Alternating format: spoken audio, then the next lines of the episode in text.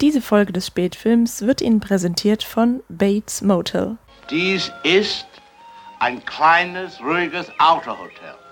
Abseits der belebten Autobahnen. Na, dann ist ja super. So, du hast recht, dass wir lange nicht mehr aufgenommen haben, denn, liebe Hörerinnen und Hörer, heute ist ein ganz besonderer Podcast. Jeder Podcast ist ein ganz besonderer Podcast bei uns. Ja, auf jeden Fall. Gefühl. Ich meine, wir sind ja auch so äh, besonders. ähm, und zwar auf jeden Fall ist es der erste Podcast seit jetzt irgendwie anderthalb Jahren, wo du mal wieder Alkohol trinkst. Ach, stimmt. Das Ja. fiel mir auf, weil du eben meintest, du seist schon angetrunken. Was du schon wieder alles verrätst. Aber dann verrate ich auch was, als wir mit Arne zusammen gesprochen haben, da habe ich auch so ein Stückchen von dieser Maibohle gehabt. Ah, okay. Weiter im Text. Wir haben ja immer diese tollen Werbepartner hier im Spielfilm, ganz prominente. Und da hatten wir jetzt auch die Idee, äh, lange ist sie gereift und nicht erst irgendwie fünf Minuten vor dieser Aufnahme entstanden, dass ihr, liebe Hörerinnen und Hörer, falls ihr zufällig einen Podcast habt, auch gerne als Werbepartner bei uns auftreten könnt, nicht äh, als Sponsoren so am Anfang und am Ende. Diese Folge des Spätfilms wird Ihnen präsentiert von und dann sagt ihr euren Podcast und dann äh, ein O-Ton-Schnipsel aus eurem Podcast, so wie das sonst immer unsere großen prominenten äh, Sponsoren machen. Wenn ihr darauf Lust habt, dann schreibt uns doch eine E-Mail ähm, an info@privatsprache.de und äh, oder ihr könnt uns auch auf unserer neuen Facebook-Seite äh, bewundern, hm, facebook.com slash spätfilm mit AE. Da könnt ihr äh, unsere Freunde werden und uns auch anschreiben. Aber wie gesagt, könnt uns auch eine E-Mail schreiben, so wie das Tim gemacht hat. Der Tim hat uns eine E-Mail geschrieben und uns äh, einige Filme vorgeschlagen, die wir doch mal im Spätfilm besprechen könnten. Und zwar konkret sagte er, ähm, einen Film von Roman Polanski würde er sich wünschen, entweder Rosemary's Baby oder Der Mieter. Äh, alternativ oder äh, auch noch obendrein Steven Spielberg Duell, das äh, Erstlingswerk von Spielberg oder Abwärts von Karl Schenkel. Der letzte Film sagt mir gar nichts, so müsste ich mich erstmal irgendwie äh, reinfuchsen so, aber klingt Mich spannend. erinnert der an Rolltreppe abwärts vom Titel her. Den Film habe ich damals im Bio-Unterricht gesehen. Da ging es um Drogenmissbrauch. Mhm. Äh, ja, aber hier dieser Karl Schenkel, das reizt mich irgendwie auch, weil es mir so gar nichts sagt und weil der Name so bieder ist. Mhm. Aber wir haben uns für das Erstlingswerk von Spielberg entschieden. Zumindest So- zunächst zuerst mal, Mhm, so, ja. Genau. Das wird jetzt auch nicht der nächste Film sein, der steht nämlich schon fest, da ist schon was in Planung, aber das kommt dann bald, werden wir das mal machen, so. Mhm. Und ähm, wir haben halt schon auch eine lange Liste und da schieben wir über die anderen Filme noch drauf. Genau, aber also wir freuen uns natürlich immer über Total. Vorschläge oder Wünsche. ja, ich bin auch total begeistert und ähm, so, das ist, also der Spielberg kommt jetzt erstmal dran und die anderen sind auf keinen Fall äh, komplett vergessen, sondern die äh, trage ich hier in meine ähm, ähm, Wunderlist ein. Dann können wir auch äh, eine Rubrik hier eröffnen, eine neue. Äh, wir woanders, denn da wird irgendwie in den nächsten Wochen und Monaten noch so ein bisschen was kommen. Äh, die Paula runzelt die Stirn. Wenn es dann soweit ist, wirst du dich auch wieder dran erinnern. Und zwar ganz aktuell ähm, ist Daniel im Radio gewesen. Ja, aber nicht körperlich, sondern seine Stimme dröhnte aus dem Äther. Äh, Wenn es nur mein Körper gewesen wäre, wäre es auch ein bisschen uneffektiv. gewesen. gewesen. genau. Und zwar hat er vor ein paar Tagen ein kleines Telefoninterview gegeben. Freundlicherweise, das eben ausgestrahlt wurde bei Radio Fritz in der Sendung äh, Track? Trackback. Trackback, genau. Und das kann man natürlich auch alles online sich anhören. Und zwar, Ich werde es verlinken. genau. Aber es geht nicht um Filme in diesem Fall, sondern um Philosophie, falls ihr da irgendwie Philosophie, genau. äh, Lust habt. Es sind auch noch fünf Minuten. Aber in ganz eloquenter und souveräner Art hat Daniel fünf Minuten über seinen Blog gesprochen.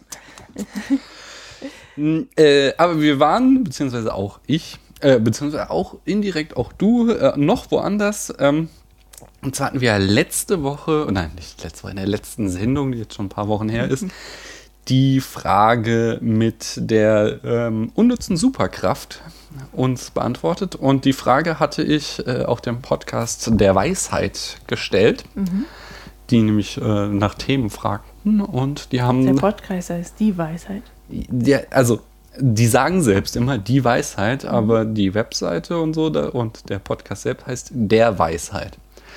Äh, vielleicht nur, weil die Weisheit schon weg war oder so, weil, weil, also sie selbst sagen nie der Weisheit, aber geschrieben wird es der Weisheit. Ich weiß es nicht.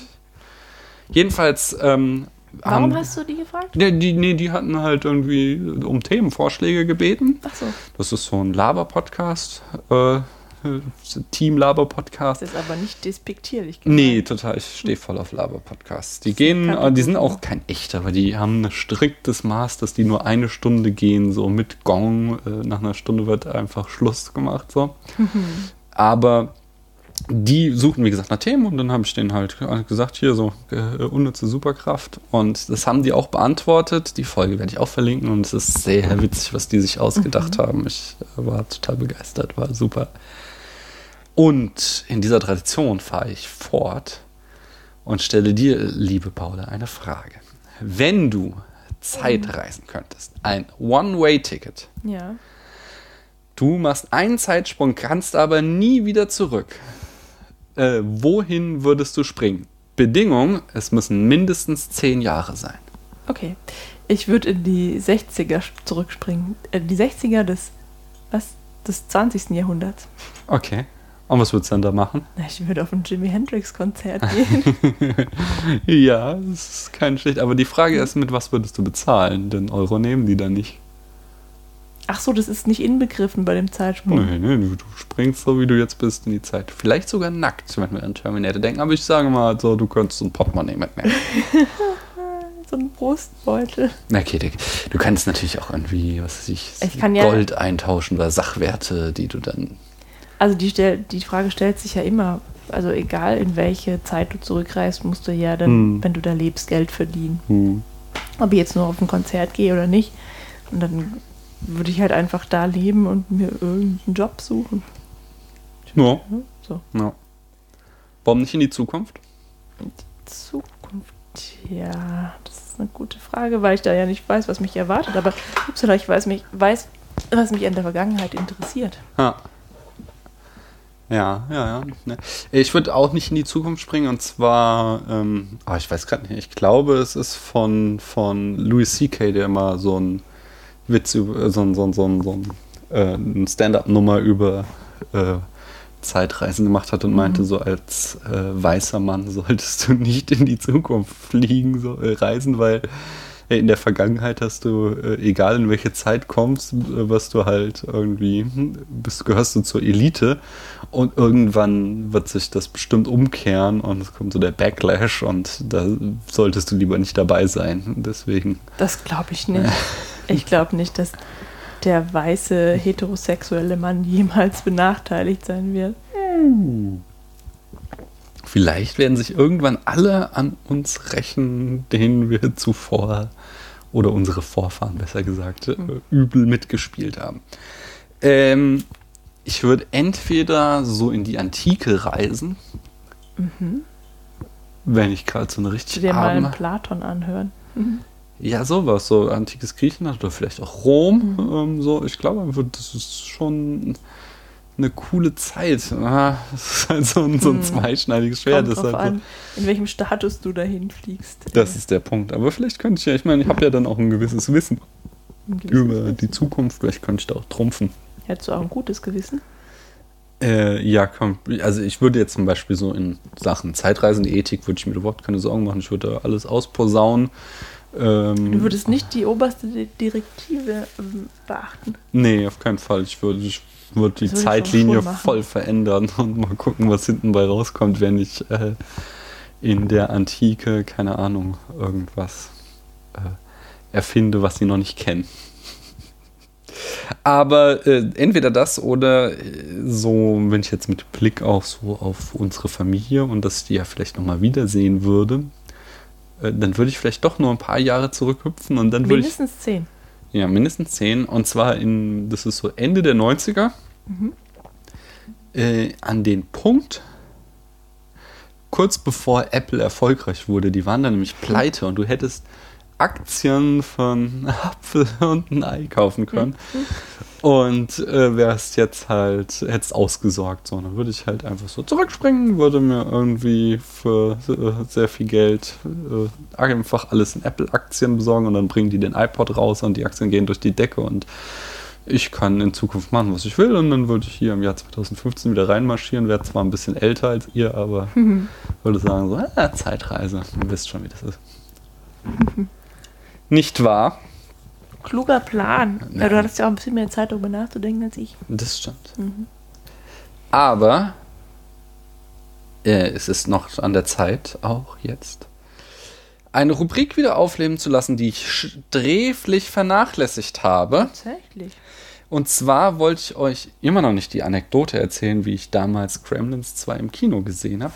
Aber es kommt bald. Ich warte nur noch auf Ja, ein was- Wir Ereignis. wissen es doch schon. Nein, ihr wisst überhaupt nichts. Das ist, ihr seid da Koketteur. falsch geteasert worden Das von kam Matthias. so echt raus. Es ist- nein, Also, ich meine, der hat einfach nur gesagt, ich hätte geheult. Du wärst heulend aus dem Kino gelaufen. Ja, vielleicht äh, gibt es da noch eine längere und bessere Geschichte, die. Warum du geweint hast, zum Beispiel. Ich habe nicht geweint. Weil du den Also, Film so gruselig fandest oder so schlecht. Egal. Anyway, die Rubrik, die ich wieder aufleben lassen möchte, ist Fun Facts über den Mähnenwolf. Der ist so vernachlässigt. Ja, ich habe irgendwie schon, ich glaube, zwei, drei Folgen lang nichts mehr über ihn gebracht. Jedenfalls unterscheidet sich der Manwolf von anderen großen Wildhunden, äh, weil er nicht äh, in Rudeln lebt und jagt, sondern äh, sich das Männchen und ein Weibchen ein Revier teilen, ein Territorium, und äh, aber auch da getrennt jagen und die meiste Zeit des äh, Jahres äh, alleine abhängen und nur wenn sie dann Kinder kriegen, dann leben sie zusammen und äh, beide beteiligen sich an der Aufzucht der im Schnitt drei Welpen und sobald die aus dem Haus sind, gehen sie wieder ihre eigenen Wege, aber bleiben im gleichen Territorium und im nächsten Jahr wird dann wieder Die sind ja sehr pragmatisch orientiert. Ich frage mich ja. gehen sich halt nicht auf den Sack, das ist doch cool. Ja, eben. So sollten wir es auch machen. Wenn dann die Kinder aus dem Haus sind, dann werden wir mal so ein äh, Dreivierteljahr getrennte Wege gehen und dann ziehen wir die nächsten Kinder groß. ähm, ich frage mich ja, wie der Mähnenwolf überhaupt Jagderfolg hat. Ja, weil der stinkt ja schon 10 Meter gegen den Wind. Jedenfalls der in Frankfurt, vielleicht hat er Ja, aber auch irgendeine Krankheit. So. sind zwei in Frankfurt. Wahrscheinlich Männchen Ja. und Weibchen, nach dem, was ich gerade ja, gehört habe. Höchstwahrscheinlich. Oder das ist vielleicht auch seine Methode, dass der seine Gegner tot stinkt oder seine, Die seine denken Beute. einfach nur, hier stinkt so. Woher kommt es? Wundern sich noch und dann kommt er näher Die und dann sind sie schon nicht, in Ohnmacht kommt. gefallen. Weil, genau. Weil diejenigen, die den Geruch schon, also man, man riecht ihn immer nur einmal. So, Mhm. ja. Und in der Zeit wundert man sich, ja. Ja, Hammer.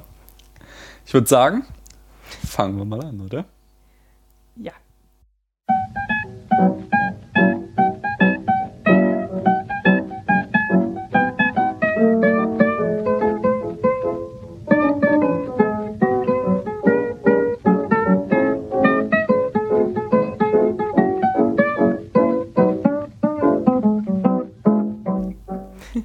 Hallo Paula.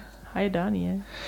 Hallo liebe Zuhörerinnen. Und hallo liebe Zuhörer. Herzlich willkommen zum Spätfilm. Pi, Pino in deinem Gehörgang. Wir haben einen ganz besonderen Film geguckt. Oh, weißt, ja. weißt du, wer er heißt oder soll ich sagen? Äh, Pe- Pe- Peppi, Lucy und Bom. Nee, Peppy, Lucy, Bomb und der Rest der Bande. Der Rest der Band. Nee, der Bande auf Ich dachte, Deutsch. Das ist eine Band. Das El ist wahrscheinlich Grupo. wieder. Ich will ja irgendwie. Ich weiß nicht. Ich kann ja den spanischen Titel auch noch in den Blog hauen. Es ist nämlich ein spanischer Film. Und von wem ist er? Von wem ist er? Na, na? Soll ich es jetzt sagen? So, Oder nee. unsere Zuhörerinnen? Vielleicht ruft doch mal an, wenn ihr das hört. Nein, ruf nicht an. Der Film ist von Pedro Allo, äh, nein, Pedro Almodovar. Almodovar. Nee, also das Accent aigu ist auf dem O. Almodovar. Sag ich doch. Du hast Almodovar gesagt. Stimmt gar nicht. Ähm, der Herr, also der Film hier stammt aus dem Jahr 1980, aber Herr Almodovar, den kennt ihr vielleicht aus so Filmen wie äh, in den letzten Jahren. Also der ist so mit der bekannteste spanische Regisseur.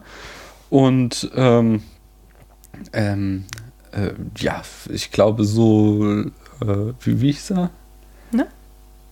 Ich habe den nicht aufgeschrieben. Den habe ich vergessen. Den, Mama también? äh, nee, den habe ich aufgeschrieben. Volver? Alles über meine Mutter. Äh, Nee, was? Wie? Volbert? Volver, genau. Ricky, Christina, Barcelona? Nee. Nee, das War ist. der andere. Das ist, das ist Oh hier- nein!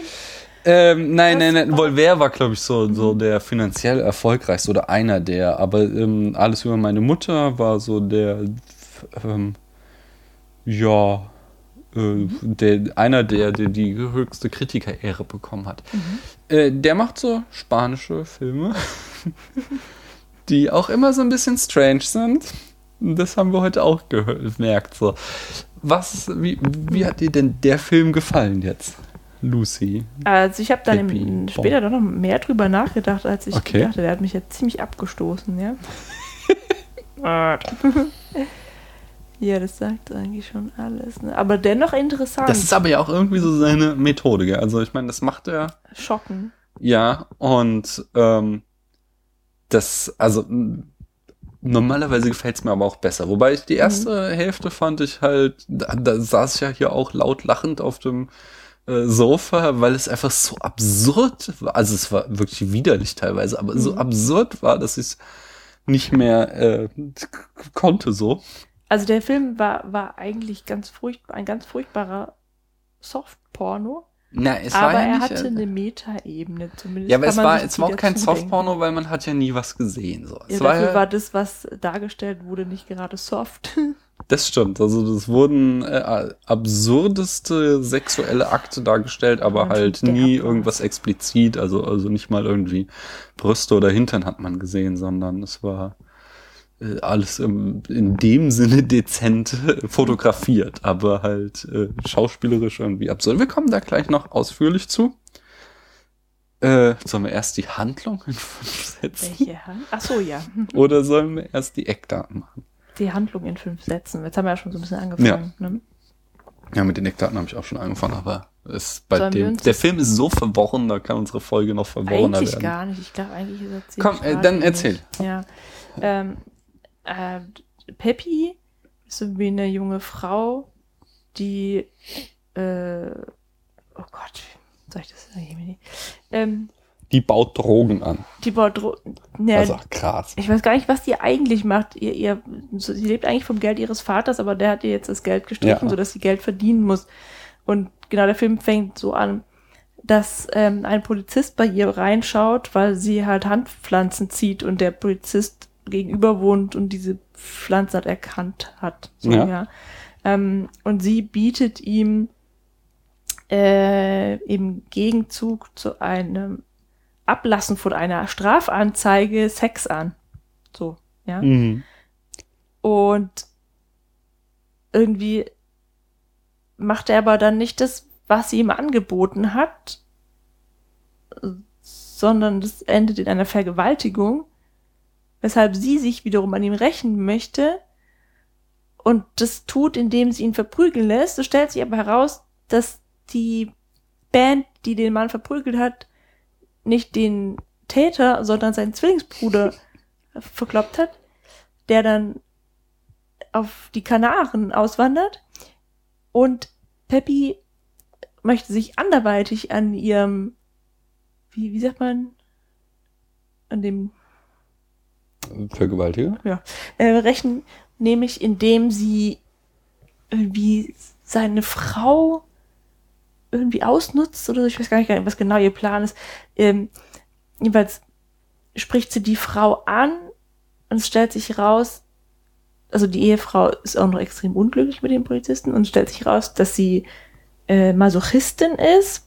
Die beste Freundin von Peppy, die Bomb, ist zufälligerweise Sadistin und deswegen äh, gehen die eine Partnerschaft ein. Ach, ist doch ziemlich verworren, ne? Ja. Also es geht um ganz viel Sex und ganz viele merkwürdige Ideen, die Peppy dann hat, als sie in einer Werbe Werbeagentur anfängt. Boah, boah, ey, Dani.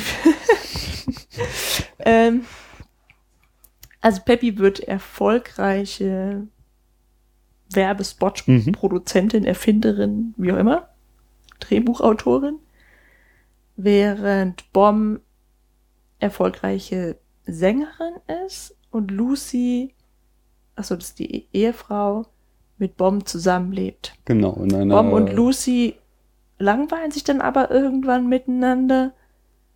Der Vergewaltiger, Schrägstrich Ehemann, taucht wieder auf, schlägt seine Frau zusammen, was sie so toll findet, dass sie wieder zu ihm zurückkehrt. Aha. Und die Karriere von Bomb hat zufällig gerade so eine Flaute, weil der Rest ihrer Band nämlich im Militärdienst ist. Weshalb Peppy Bomb irgendwie anbietet, ihr ihre Karriere neu zu starten mit einer anderen Art von Musik. Sie soll Boleros singen. Und das ist das Ende. Mhm.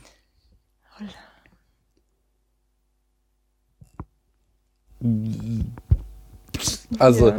das fängt diesen Film noch nicht mal äh, zu 10% ein, möchte ich mal behaupten, weil da äh, einfach so viel absurder Scheiß noch zwischendurch passiert. Ähm, da werden wir gleich noch drauf kommen. Dann, ich gehe erstmal hier, fangen wir mal ganz sachlich an mit den Eckdaten. Ich sagte schon, der Film ist aus dem Jahr 1980. Der Regisseur ist Pedro Almodovar. Ähm, die Filmografie. Äh, er hatte vor dem Film schon einen anderen gemacht, der hieß Folle, Folle, Folleme Tim. Das, den hat er aber auf 8 mm gedreht im Jahr 1978 und äh, der ist quasi nicht mehr erhältlich so. Ähm, dann 80 kam hier der Peppy Lucy Bomb und der Rest der Bande, der quasi so der erste äh, noch äh, existierende, das noch existierende Erstlingswerk ist, sagen wir es so. Ähm, dann 82 hat er den Film Labyrinth der Leidenschaften gedreht und das war sein erster Film mit äh, Antonio Banderas, den er mit groß aufgebaut hat. Also der hat in sehr, sehr vielen Filmen von ihm gespielt, äh, in den 80ern vor allem Ding und äh, hat sich daraus dann halt auch zu dem Weltstar entwickelt, der dann später wurde.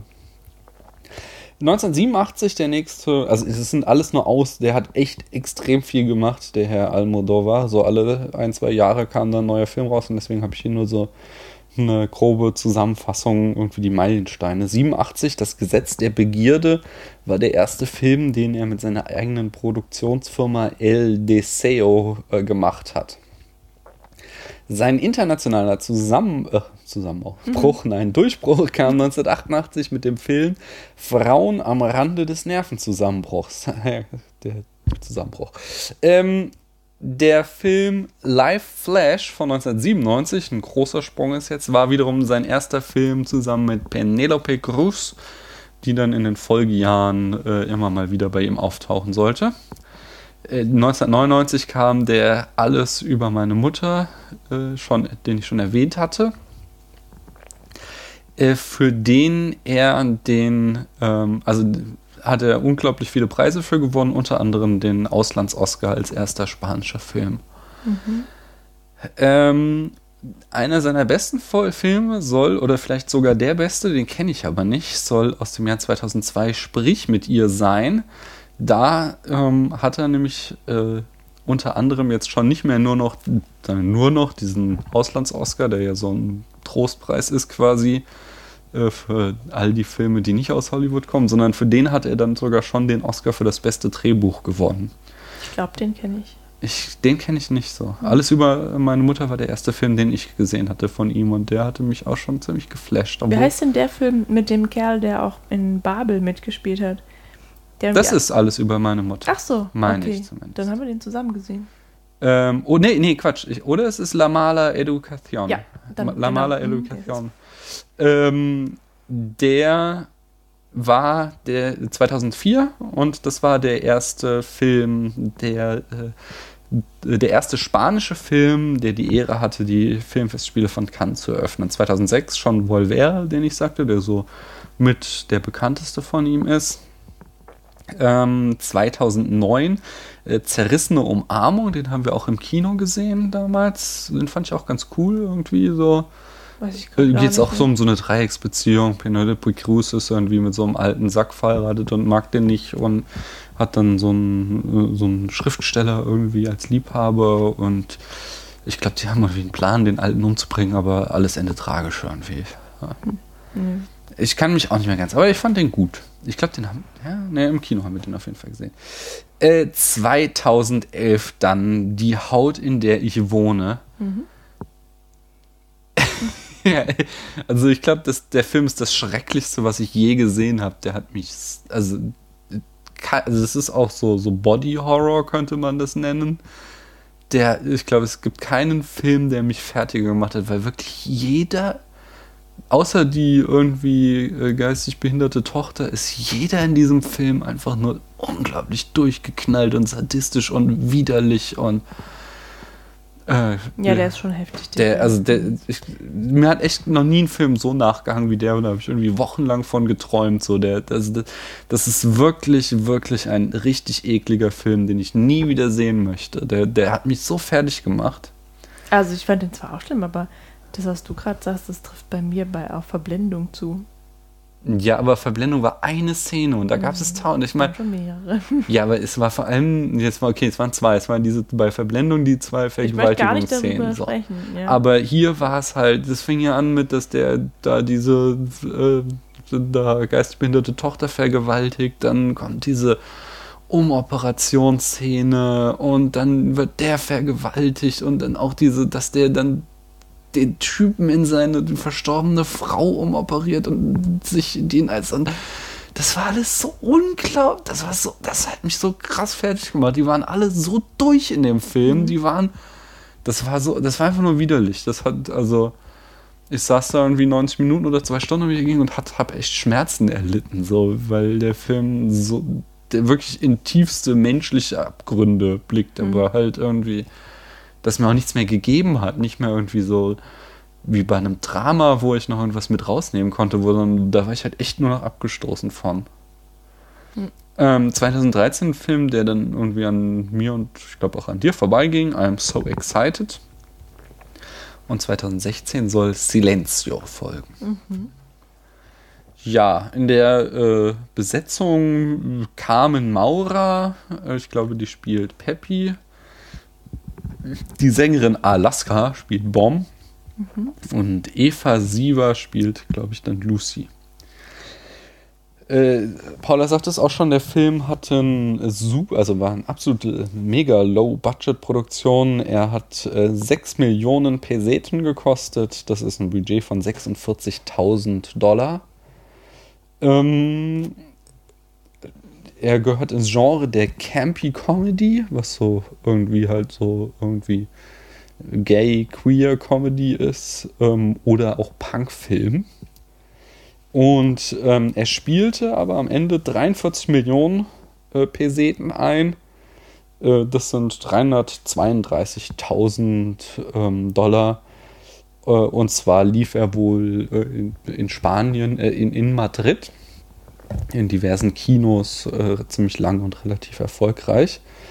Äh, Und zwar ist es nämlich auch ein Zeugnis der Movida Madrilena.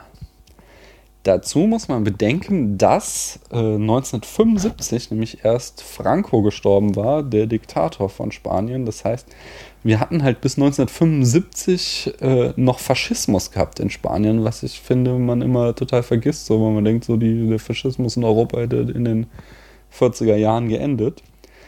Und dann erst äh, Juan Carlos ist das, der König, der dann als Nachfolger von Franco auserkoren wurde. Der äh, hat dann äh, eben nicht den Faschismus weiter betrieben, sondern hat gesagt, so hier Leute, lass uns doch mal das mit der Demokratie nochmal versuchen. Ich glaube, das ist eigentlich eine ganz gute Idee. Also, äh, wie gesagt, 1975 war Franco erst gestorben und damit endete der Faschismus und 1980 äh, erschien dieser Film und damit ist er ein ähm, Zeichen, ein, ein Zeugnis von so einer Art Kulturrevolution, die da in äh, Madrid vor allen Dingen, in der Movida Madrilena stattgefunden hat. Was heißt Äh, das denn? äh, das sind die madrilenischen Nächte, wenn ich das Mhm. richtig verstehe. Äh, in wo halt einfach mal die Jugendlichen, äh, die jungen Leute all das nachgeholt haben, was sie in den Jahren und Jahrzehnten zuvor äh, unter dem repressiven Regime nicht haben tun dürfen. Und das wird in dem Film auch durchaus immer mal äh, wieder thematisiert.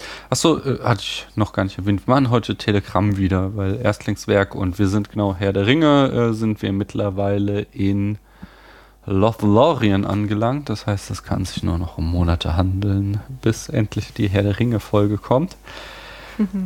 Und äh, deswegen keine Produktionsfakten, sondern wir steigen gleich ins filmische Erzählen ein. Paula, wie erzählt denn der Film seine Geschichte? Ich wollte jetzt eigentlich doch eher so ein paar ähm, technische Sachen nochmal voranbringen als erstes, weil ähm, Das gehört ja dazu, oder? Wenn ich dich richtig ich verstehe. weiß nie, was du meinst mit filmischen Erzählen, insofern. Nee. Ja, wenn du sagst technische Sachen, ist ja wahrscheinlich, wie die Bilder aussahen oder so. Oder hast du dir noch was dazu angelesen, wie sie gemacht wurden? Ich habe mir nichts angelesen. ja, siehst du, dann so Ja, Sachen wird es ja sicherlich sagen. Dann mach das doch mal. Ähm, also der, Film war einfach also echt grottig. Ja, also ja, grottig fotografiert.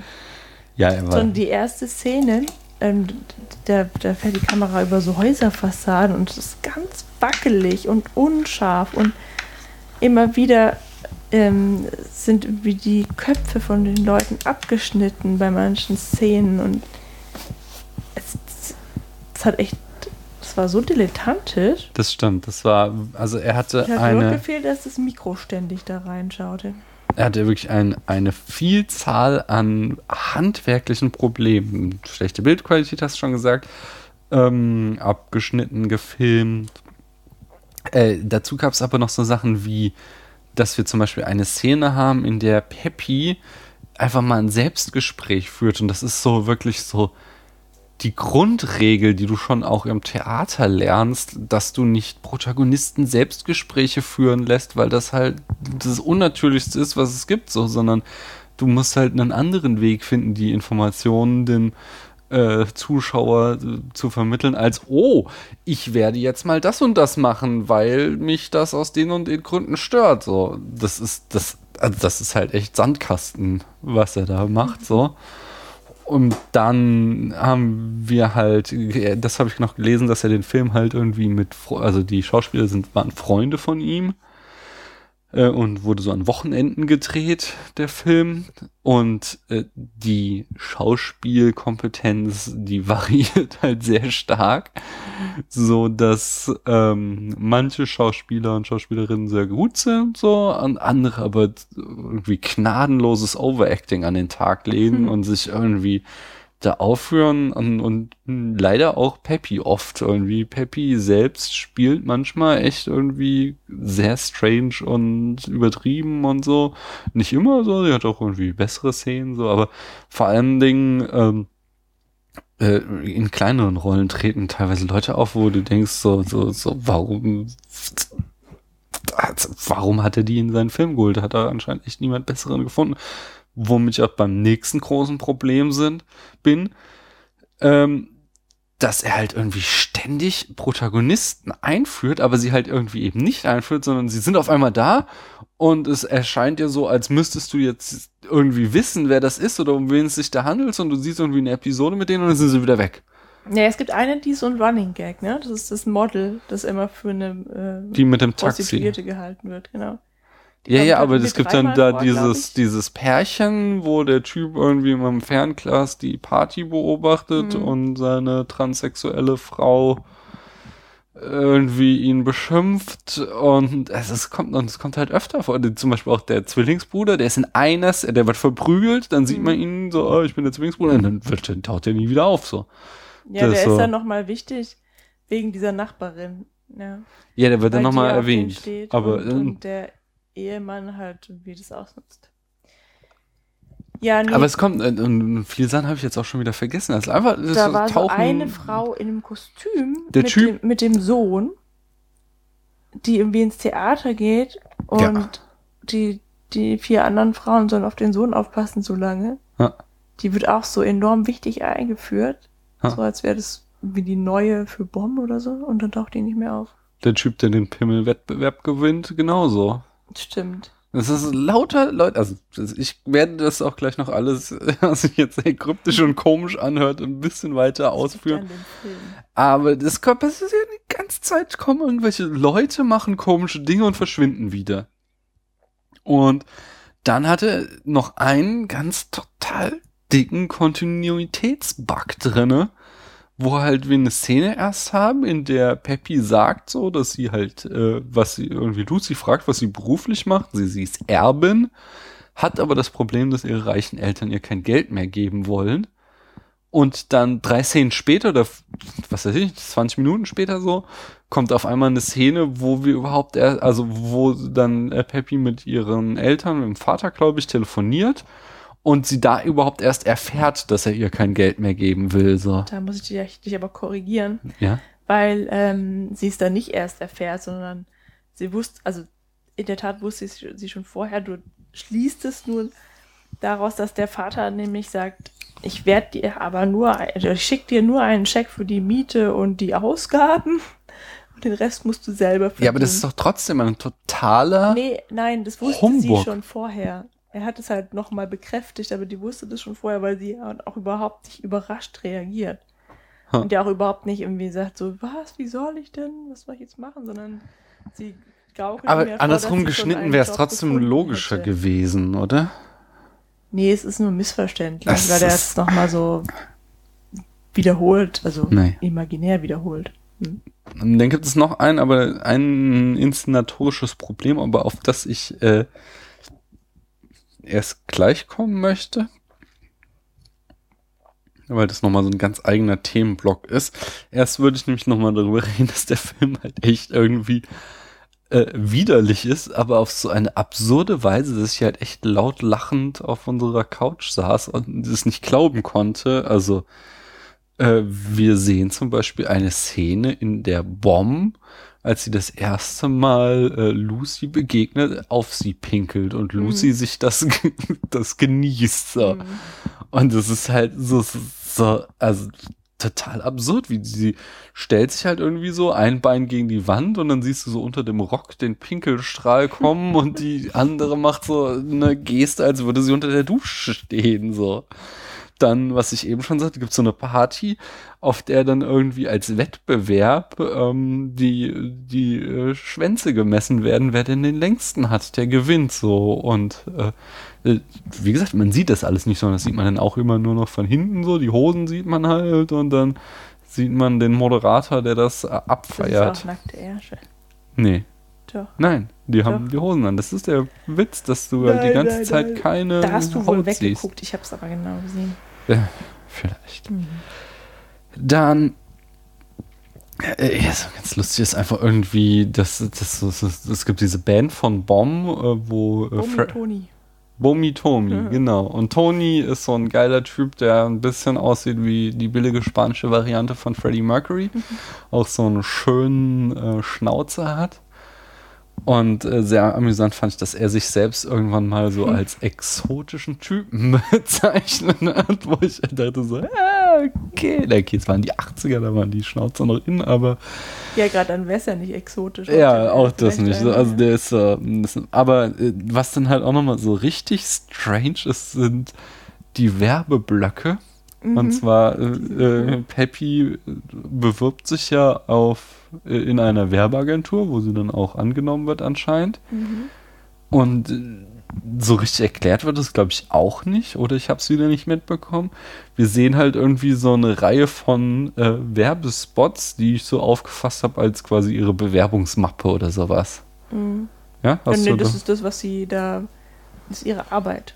das ist, hat sie wirklich gemacht. Mhm.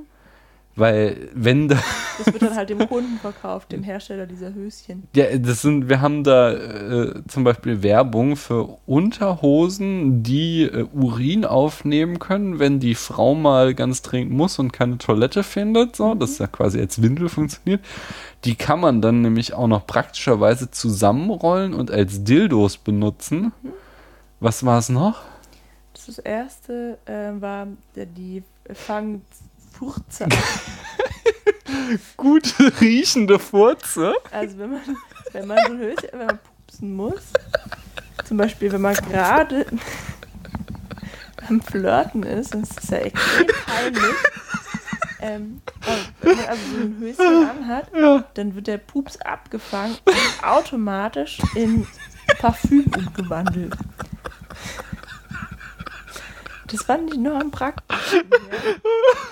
Wie durch das ist, sich das auszudenken. Und wie gesagt, ich dachte noch, dass das irgendwie so ihre Bewerbungsmappe ist, aber dass äh, uns das, wenn du recht hast, tatsächlich so verkauft, als wäre das ein Produkt, was in Spanien der nee. 80er Jahre angeboten Also ich habe wird. das so verstanden, dass, dass, dass sie die Werbung für diese Hosen, äh, also das ist quasi so, so, dass ihr Vorschlag ist und vor dem Kunden, nämlich dem Produzenten der Höschen, halt noch gekauft werden muss. Ja. Ja, aber fand ich richtig gut, ne? Ja, also das, Die Idee.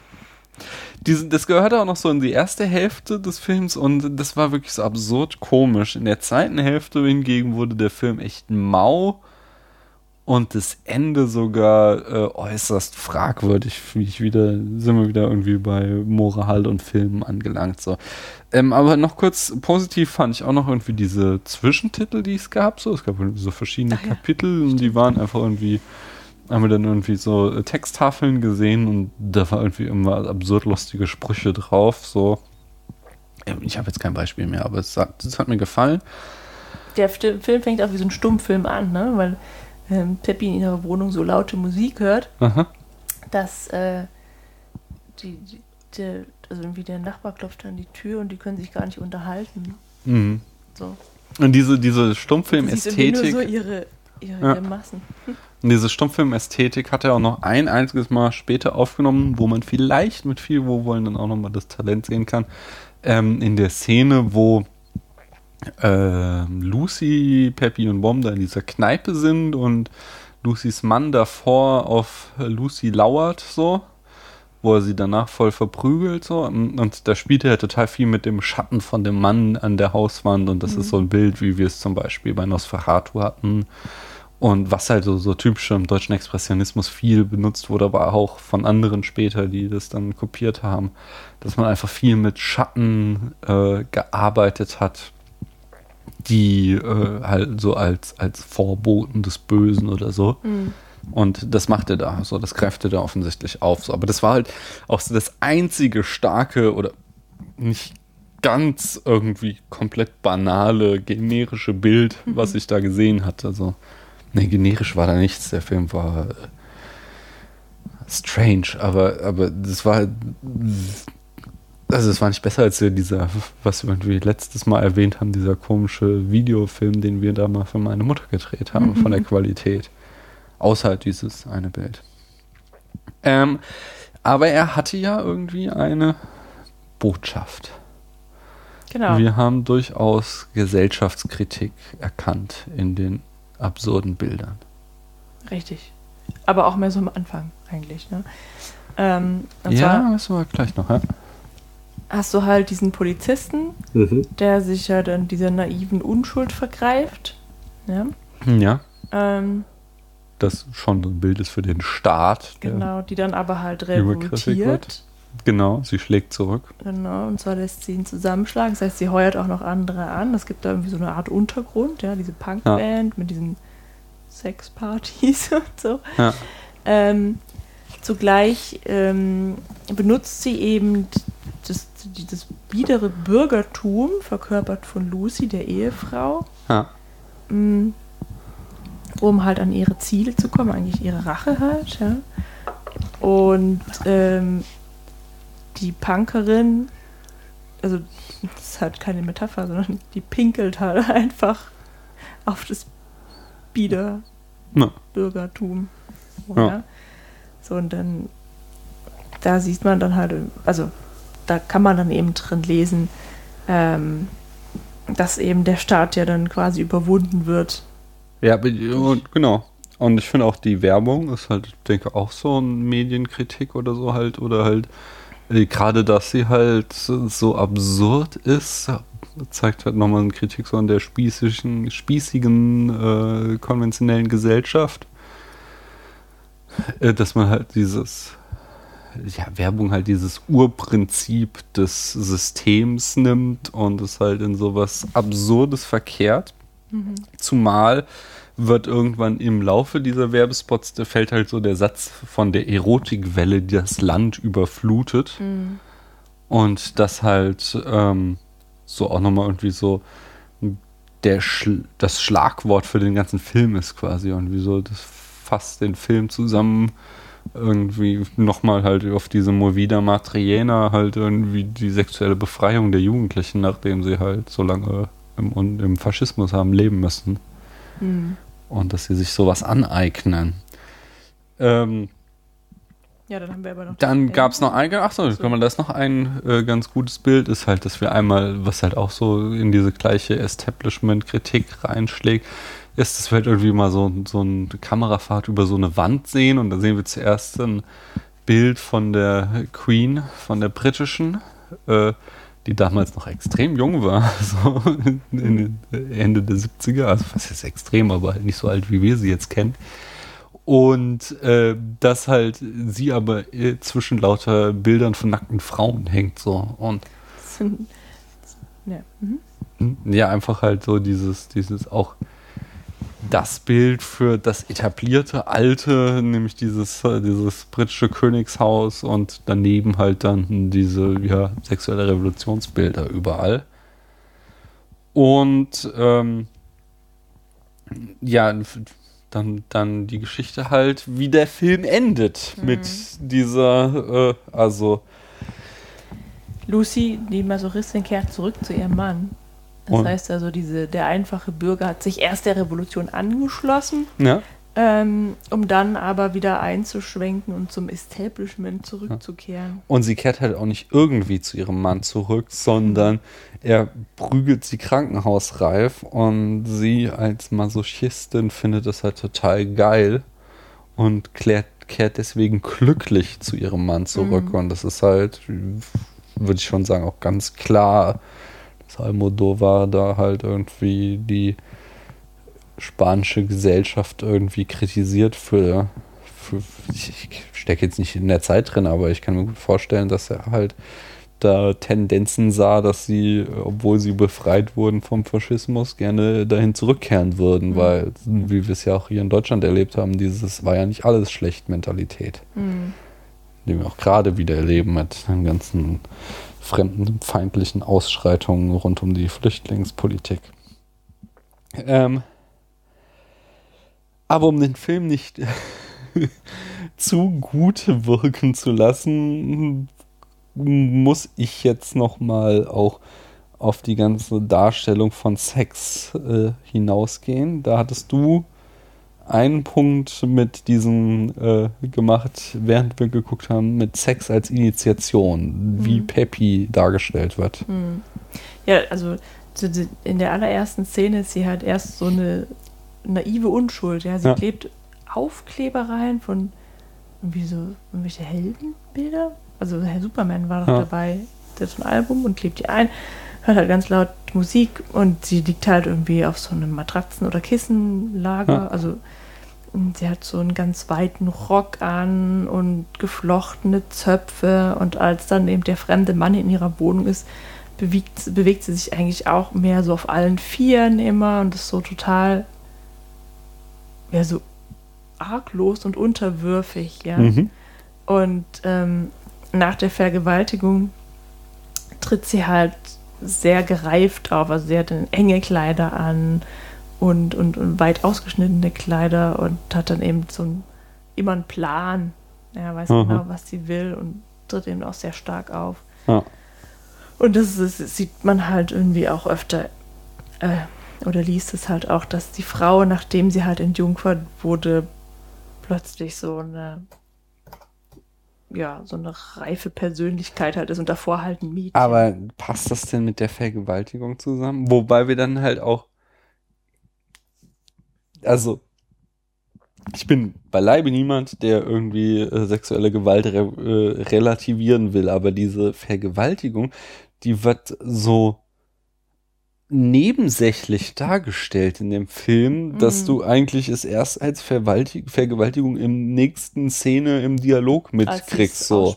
so ne? Genau, mm. weil äh, sie halt ihm äh, als erstes Mal ihre Vulva zeigt, dann ihm anbietet, äh, dass wenn er halt hier kein Verfahren wegen Drogenbesitzes oder so gegen sie einleitet, dass sie ja dann Sex haben können. Nee, er bietet es an. Aber er hat, sie hat natürlich die Steilvorlage dafür. Ja, aber dann, ja. dann will sie halt Analverkehr, weil mhm. sie keine, weil sie noch Jungfrau ist. Und die ähm, Unschuld verkaufen möchte. Genau. Und er, er, ihm ist das zu eklig. Er ist ein anständiger Typ oder so ein Scheißspruch lässt er ab.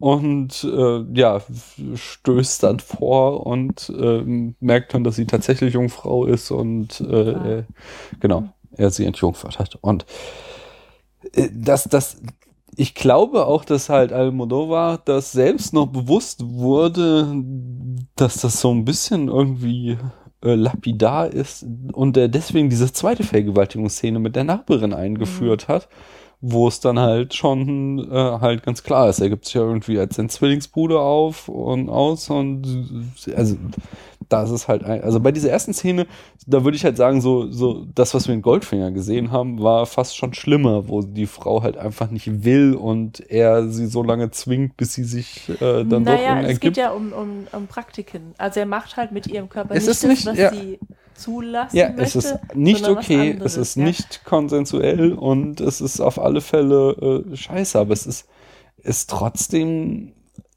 ja, wie, gesagt, schon in der Art, wie es irgendwie dargestellt wird, irgendwie so, so, äh, so nebensächlich mhm. wirkt es so. Ja, es wird total schnell. Und dann halt diese zweite Szene, da ist halt nochmal so wirklich so, so, ja, seht her, es ist wirklich ein äh, Typ. Dann die zweite Sache ist, wie mit der Vergewaltigung umgegangen wird. Da gibt es einen sehr schönen Artikel vom Filmcrit Hulk, äh, so, ein, so, so, ein Filmkritiker, der äh, früher mal seinen eigenen Blog hatte und jetzt für ähm, äh, Birth Movies Death schreibt, so eine große amerikanische Filmseite. Und es gab so eine äh, total umstrittene Vergewaltigungsszene in Game of Thrones und anhand derer hat er mal einen sehr, sehr guten Artikel geschrieben, in dem er schreibt, dass Vergewaltigungen im Film eigentlich immer scheiße sind und äh, wie er, im Film sind die immer ne, scheiße. Ne, echt sind sie natürlich scheiße, nein, aber wie Filme mit Vergewaltigung umgehen. Und er beschreibt da die verschiedenen Tropes, wie äh, Vergewaltigung benutzt wird. Es wird erstmal irgendwie, Trope 1 ist so, einfach nur um den Schrecken darzustellen. So irgendwie, du zeigst eine Kriegsszene und um zu zeigen, wie grässlich das ist, zeigst du nochmal eine Vergewaltigung. Man sagt so, muss nicht sein, so ist halt einfach nur scheiße so und jetzt halt nochmal irgendwie, da nochmal irgendwie eine Frau zu demütigen. Und der zweite Trope, den er dann macht, ist dann halt, und das haben wir hier auch wieder halt, einfach nur als ein Motiv für die Rache. Er sagt es auch noch, es geht noch schlimmer, ist, was auch sehr oft gemacht wird, ist, dass er sagt, ähm, Rache durch äh, einen Mann, so, das äh, Frau wird vergewaltigt und ihr Bruder oder Vater nehmen Rache so. Das ist dann nochmal so eine Nummer. Mhm. Ähm, äh, ja, chauvinistisch, aber auch dieses Motiv, was dieser Film macht, so, ist halt einfach blatt so. Wir brauchen irgendein Motiv, dass sich jetzt Peppy an dem Typen rächen kann. Also mal nur eine Vergewaltigung. So. Und das ist halt auf den Punkt, den er in diesem Artikel hinaus wird, das ist halt diesem ganzen, diesem echt, also das ist halt so mit das krasseste vor Mord vielleicht, was du machen kannst. Und das halt einfach mal so, so einfach nur als Plot-Device einzuführen, um deine Handlung in Gang zu bringen, mhm. ist halt echt übel. Und er setzt halt dafür ein in diesem Artikel, dass das, dass man das lassen sollte, weil du halt ein besseres Drehbuch schreiben kannst, wenn du dir einen komplexeren Grund ausdenkst, als halt irgendwie hier den Cheap Trick. So, Mhm. hier, sie wurde vergewaltigt, also das, das darf sie jetzt Rache nehmen. Ja, nee, das ist auch irgendwie so eine ganz, also so, so eine komplette Banalität in dem Film, weil sie ja halt auch überhaupt, also sie möchte zwar Rache ausüben, aber ansonsten nimmt sie da gar keinen Schaden von. Ja. Ja, also irgendwann meint Lucy, sie kennt einen Arzt oder eine Ärztin, die halt das Hymen wiederherstellen könnte oder, oder wie das wieder so ein bisschen zusammennähen könnte. Ja. Und dann meint sie daraufhin noch so, ach nee, ist auch egal, jetzt im Moment benutze ich sie lieber so. Also ihre Vulva. Ja. So. Das ist Ja, halt ja. irgendwie so komplett egal. Da geht es halt nur darum, da war halt einer, der hat halt einen Fehler gemacht, Mhm. so, das war's. Ja, und da komme ich dann auch zum, zum letzten Kritikpunkt, dass halt dieser äh, Masochismus von Lucy, glaube ich, auch sehr flach, also okay, der Film ist ja jetzt auch echt schon alt, aber sehr flach und auch falsch von allem, was ich weiß, dargestellt wurde. So, also das fängt damit an, dass halt irgendwie da äh, Peppy Lucy erzählt, äh, dass sie vergewaltigt wurde und Lucy meint so, ach wie schön, das würde mir ja auch gerne mal passieren so. Und und geht endet damit dann, dass am Ende äh, halt Lucy da wirklich krankenhausreif geschlagen wurde von ihrem Mann und es geil findet. Ich kenne mich da echt nicht aus, aber nach allem, was ich weiß, ist halt nicht so, dass Menschen, die auf Lustschmerz stehen, dass für die alles okay ist, so, sondern dass die halt strenge Regeln haben und es da auch halt Verabredungen gibt, wie weit man gehen darf und wie weit nicht und dass die halt auch irgendwie, was weiß ich, wie, wie, wie beim Kampfsport irgendwelche Codewörter oder so haben, wenn es halt zu viel wird und es nicht so ist, dass es halt, äh, oh, das ist eine Masochistin, Masochistin, die kann ich auch vergewaltigen, die steht halt drauf so. Sondern dass es halt einfach krasse Unterschiede gibt und das in dem Film total re äh, relativiert wird. Ja, also ich denke halt auch immer so, sexuell gesehen ist so gut wie alles okay, wenn halt alle Beteiligten damit einverstanden sind Das ist der auch Punkt, vollkommen ja. klar ist, so, ja. Aber in dem Fall ist es ja halt am Ende so, dass ähm, Lucy die ihre Freundinnen ja mit einbezieht. Also sie möchte ja, dass ihr Mann ähm, sie einlädt, also in ihrem Namen, ihre Freundinnen ins Krankenhaus äh, zitiert, damit sie denen nochmal zeigen kann, was für ein Arschloch der Kerl ist. Ja? Und das findet sie halt toll. Sie sagt auch zu denen so, boah, der ist so geil, der ist ein Monster. Mhm. Und, ähm, und das würde ich jetzt, und, und das genau, das mit der Nachbarin hat sie wohl auch erfahren, dass Aha. er sich an der Nachbarin vergangen hat. Und das findet sie auch total super. Also Mhm. ich finde das richtig geil, von so einem bösen Mann benutzt und, und missbraucht zu werden. So, ja. Ja. Und das halte ich halt auch für komplett unrealistisch. Ja. Also dass da, die, dass, dass da halt eindeutig eine Grenze überschritten wird. Und dafür, dass es halt dann irgendwie symbolisch gemeint ist, finde ich, ist es, also, da kann er sich halt auch nicht rausreden, sondern da, da, da muss, man muss halt immer beide Ebenen bedienen. Man muss sowohl die Handlungsebene bedienen, als auch halt ähm, die, die, äh, Die Metaebene. die Metaebene, genau. Und du kannst halt auch irgendwie, wenn du sagst so, dass sie halt irgendwie die spanische Gesellschaft ist, die gerne wieder in den Faschismus zurück will, dann musst du es halt anders ausdrücken. Aber das ist, das ist mir zu flach und zu, ähm, Das ist zu derb schon, ne? ja. Ja. Wobei wir dann halt wieder sind bei der unserer alten Frage, haben Filme eine moralische Verantwortung, wo ich jetzt mit diesem Film, wo ich ja äh, immer für das Nein eingetreten bin, Filme haben es nicht so und ich bleibe dahingehend dabei, dass ich halt weiter da bleibe, so, so nicht verbieten oder zensieren oder so, ist okay, man soll den Film anschauen, aber ich finde ihn halt schlecht. Ich finde ihn deswegen schlecht, weil diese Botschaft, die da vermittelt wird, dass der Typ, der halt durch und durch das Arschloch ist, am Ende quasi alles kriegt, was er will. Ja, aber das ist ja nicht die Botschaft des Films, weil der ist ja trotzdem eklig. Der Kerl. Ja. Also du, du wirst ja abgestoßen von all dem. Ja, nee, aber siehst. auch dieses, Und dass es ist ja auch nicht so, dass der Da- irgendwie gewinnt. okay, dann lass ja, mal Lucy kehrt zwar zu ihm zurück, Aha. aber ähm, Pippi und Bomb sind ja komplett emanzipiert. Also das interessiert die ja überhaupt nicht. Okay, nein, dann lass es mich bitte anders ausdrücken. Und zwar, dass Lucy- er möglicherweise hat er sogar äh, gute Intentionen oder moralisch wertvolle Intentionen, die du da gerade gesagt hast, so.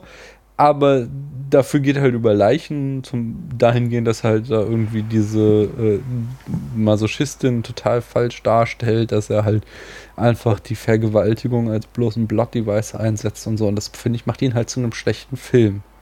Und das ist auch irgendwie eine moralische Dimension. Hm. Ja, das schon. Also, ja. Und deswegen gefällt er mir nicht. Hm. Ja. Hast du noch was zu sagen sonst? Ich wollte nur sagen, man erkennt den Almodovar schon in dem Film, weil die Bilder sind so, finde ich bei ihm immer so, die sind so schrill, Ja. so, so knallfarben. er ist halt auch offen, äh, offen homosexuell und macht halt auch diese Gay-Community, Gay-Culture, die kommt da immer rein. Und auch dieses Schocken will, also das Mhm. sagt ich ja nicht zuletzt bei die Haut, in der ich wohne, aber auch so, ähm, äh, da, was sagte ich, äh, alles über meine Mutter, da geht es halt auch irgendwie um Transsexualität und so.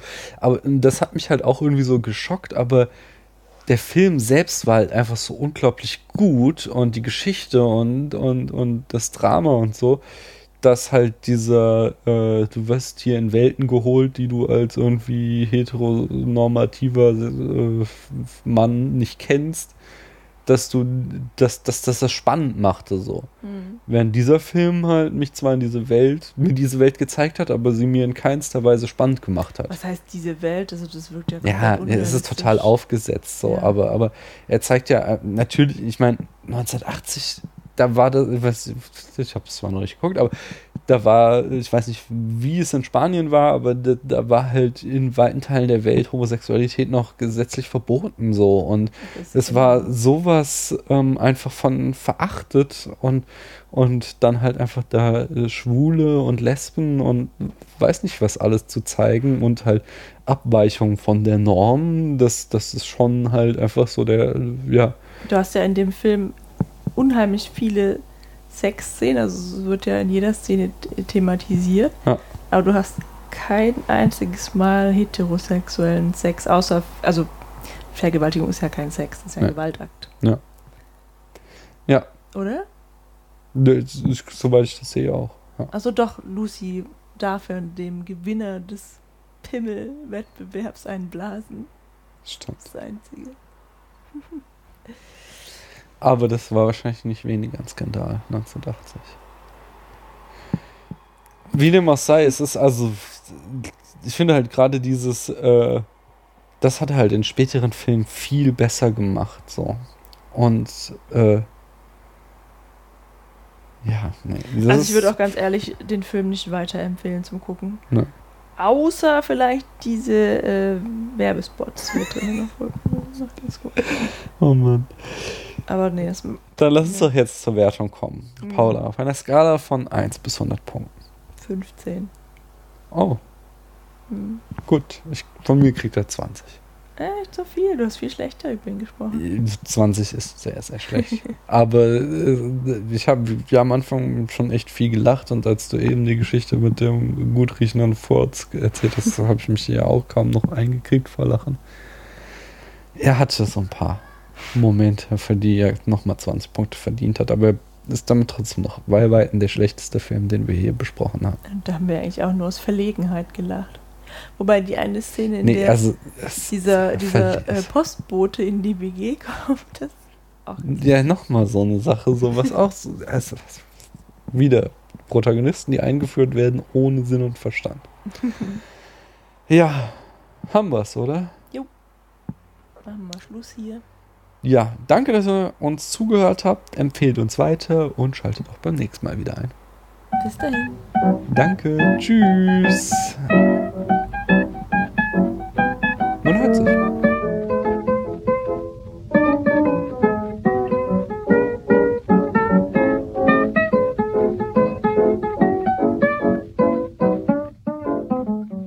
Diese Folge des Spätfilms wurde Ihnen präsentiert von Bates Motel.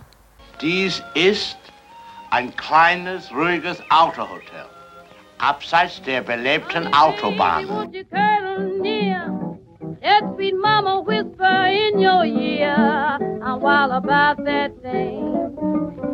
It makes me laugh and sing. Give it to me, Papa, I'm wild about